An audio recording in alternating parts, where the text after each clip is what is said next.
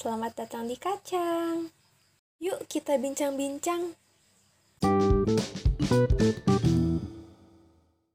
Nah, di Kawan Bincang episode pertama ini kita akan membahas hmm, tentang PTN dan PTS.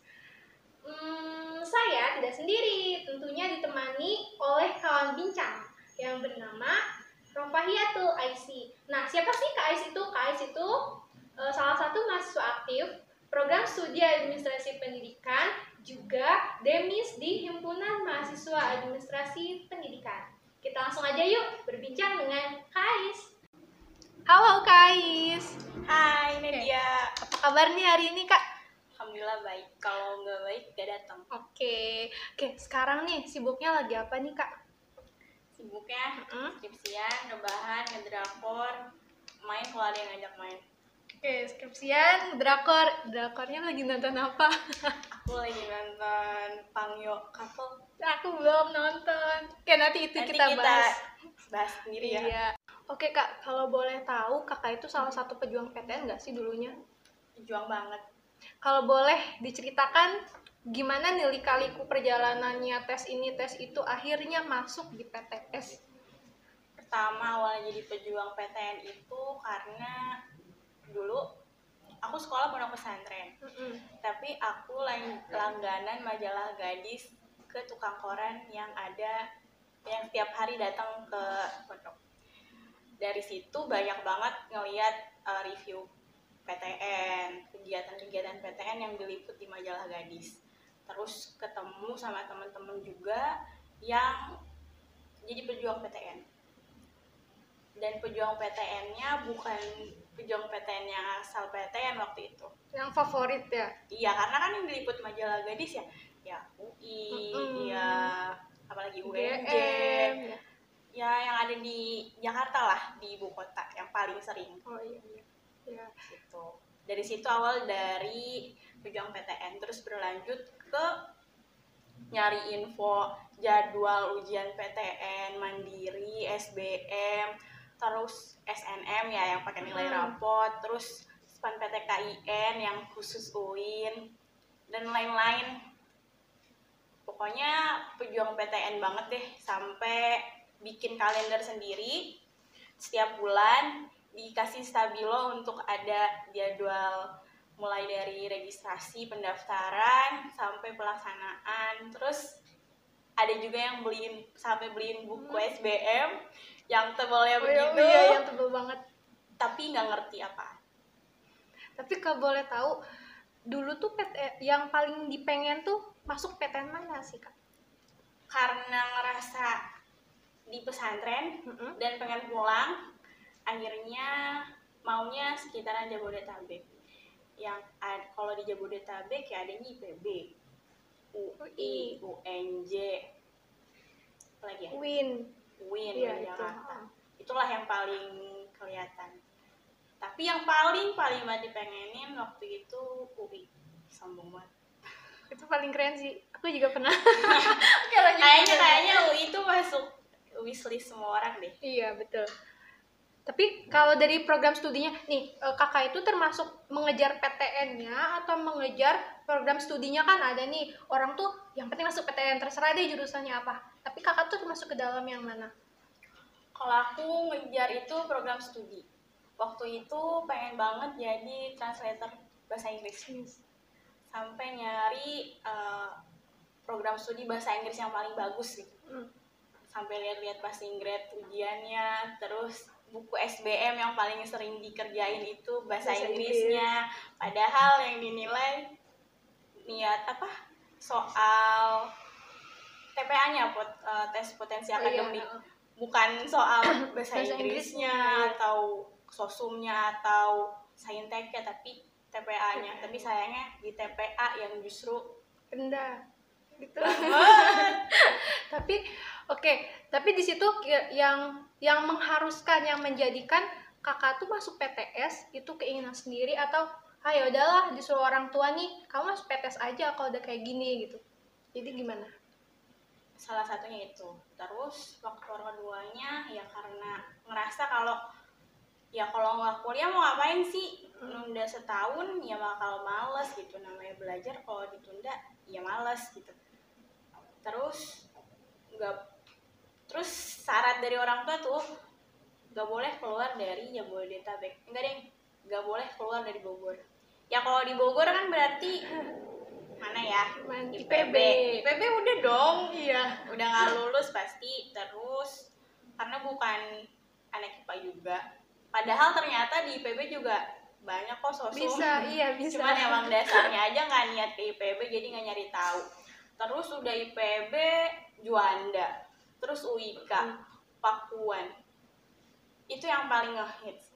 Terus sisanya Nusa Bangsa sekolah tinggi lain-lainnya deh. Tapi itu emang jarang terdengar sampai STKIP juga gak kedengeran kok. Ais juga nggak tahu.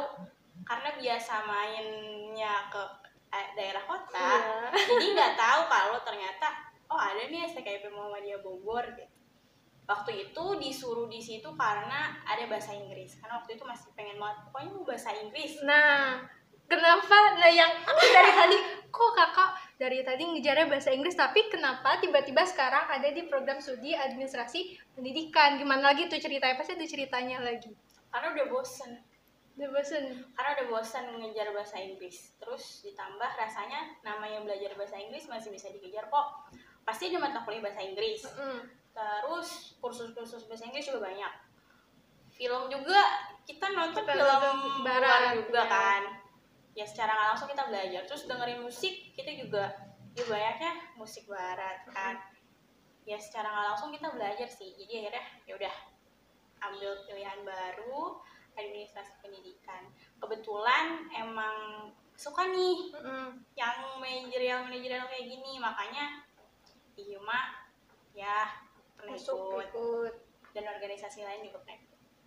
Oke, kalau kayak gitu, tapi sam kan sekarang udah mau akhiran nih ya skripsi. Di tengah-tengah nih kak di tengah-tengah. Pernah nggak sih nyesel kayak coba aja dulu masuk PTN nggak di sini. Pernah nggak sih kayak gitu? Kalau rasa kayak gitu kayak sekarang enggak sih. Kalau sekarang justru bersyukur. Tapi di awal-awal kuliah sempet mikir kayak gitu. Karena ngerasa uh, ketemu teman-teman yang nggak nggak sama Nggak, gitu cara iya. pandangnya. Hmm. padahal ya kita sama di itu di situ tuh awal-awal belajar banget. Ya kita semua masih kayak anak sekolahan sekolah banget baru deh yang lulus ya. yang dikit-dikit jadi gini ya jadi gini ya Iya. gitu. Tapi kan ternyata oh kuliah nggak gitu. Iya iya masa mau nyesel terus? Terus kalaupun mau kuliah ikut PTN lagi ya belum tentu juga keterima lagi. Ya, jadi kayak sayang loh kita ngebuang-buang waktu aja ya gak sih? Kayak gitu rasa sih kayak gitu. Hmm. tapi itu awal-awal banget sih. Kalau sekarang alhamdulillah. Enggak. jadi apa tuh yang membuat alhamdulillah enggaknya tuh apa? Yang apa? Pemicunya? Pemicunya? Hmm, aku ikut organisasi. Oke. Terus eh, waktu itu aku jadi ketemu sama temen-temen di luar kampus di luar STKIP aja jadi ketemu anak anak UIN lagi PB Pakuan Juanda dan lain-lain. Gitu dan ternyata sama aja gitu. Hmm. sama aja kok selama kita berusaha gitu. Kita bisa selevel sama mereka. Iya iya betul. Kalau tugas dan kalau misalnya sistem perkuliahannya ya pasti beda dong. Hmm. tapi untuk eh, pengembangan dirinya kita bisa kok.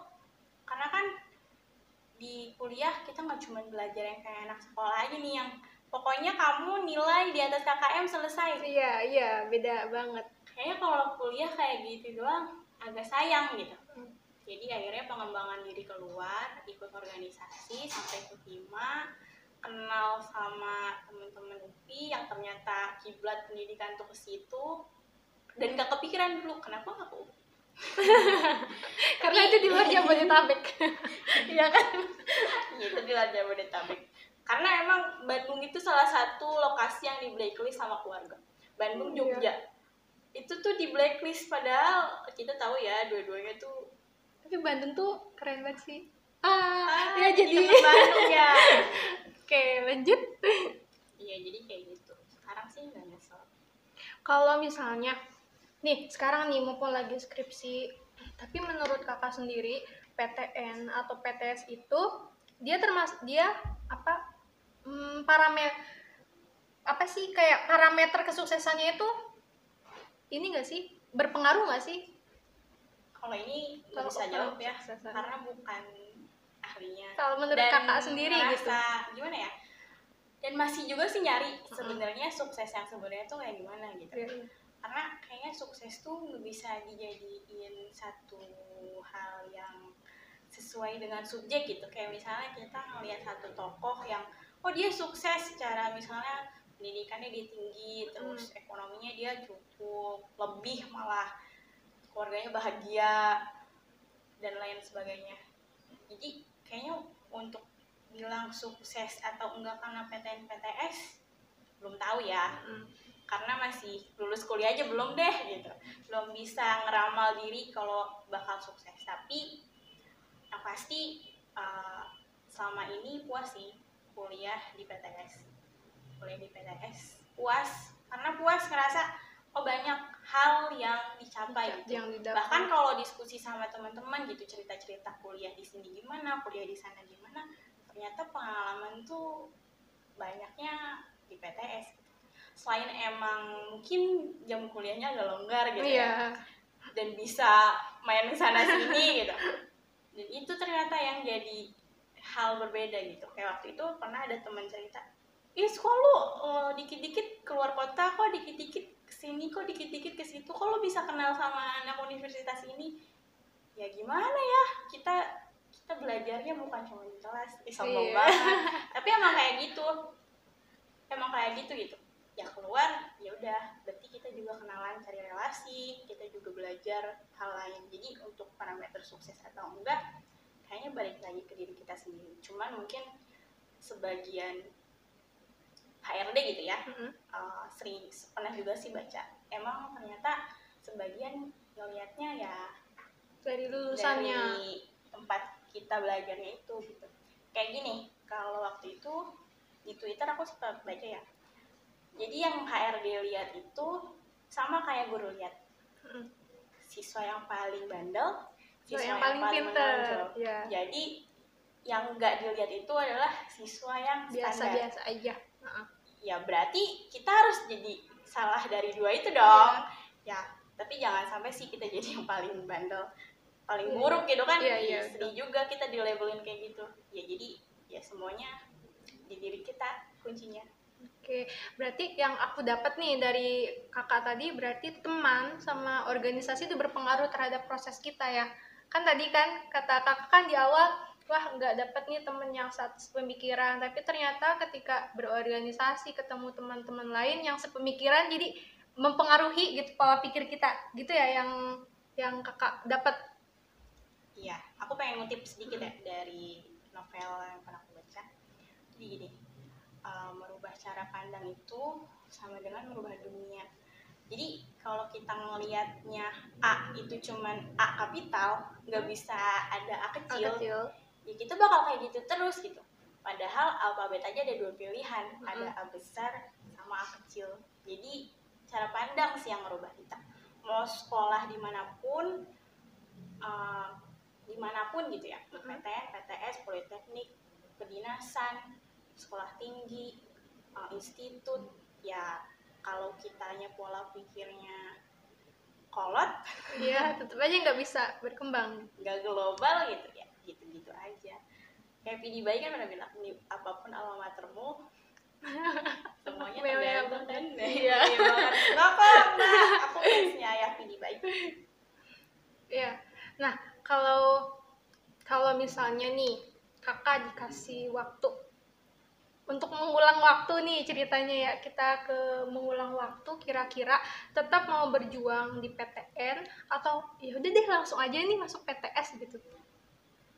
kalau disuruh ngulang Mm-mm, kalau ngulang waktu nih ceritanya ngulang waktu gimana? hmm, belum tentu sih ya tergantung keadaan saat itu sih nggak tiap kita punya cita-cita masing-masing ya Mm-mm.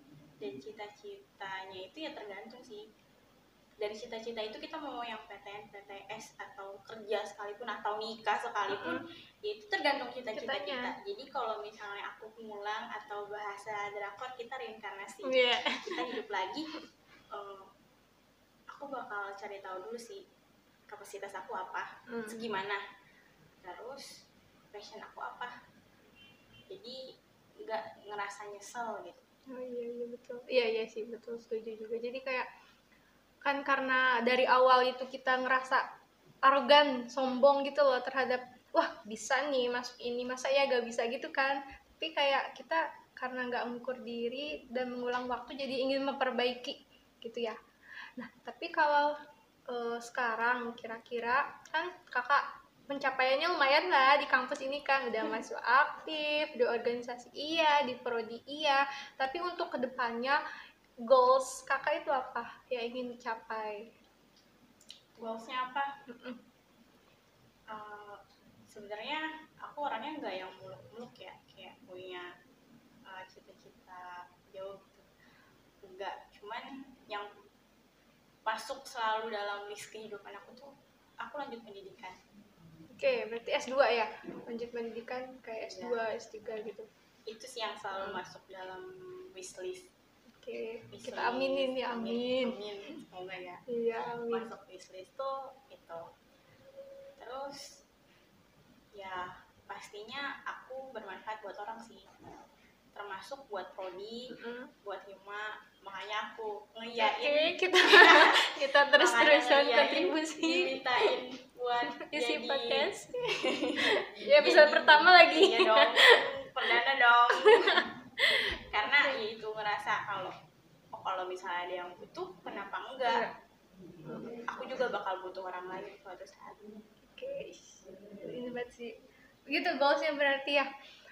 Hmm, tapi kalau misalnya aku minta pesan nih, kan sekarang maba ini udah masuk ya. Kalau di PTN dia udah masuk 2 sampai 3 bulan. Kalau di PTS kan sekitar 1 2 bulanan. Kira-kira pesan Kakak untuk para maba yang sekiranya sekarang masih merasakan nyesel nih masuk PTS atau kayak masih ragu nih PTS yang dia duduki sekarang pesannya apa untuk para maba?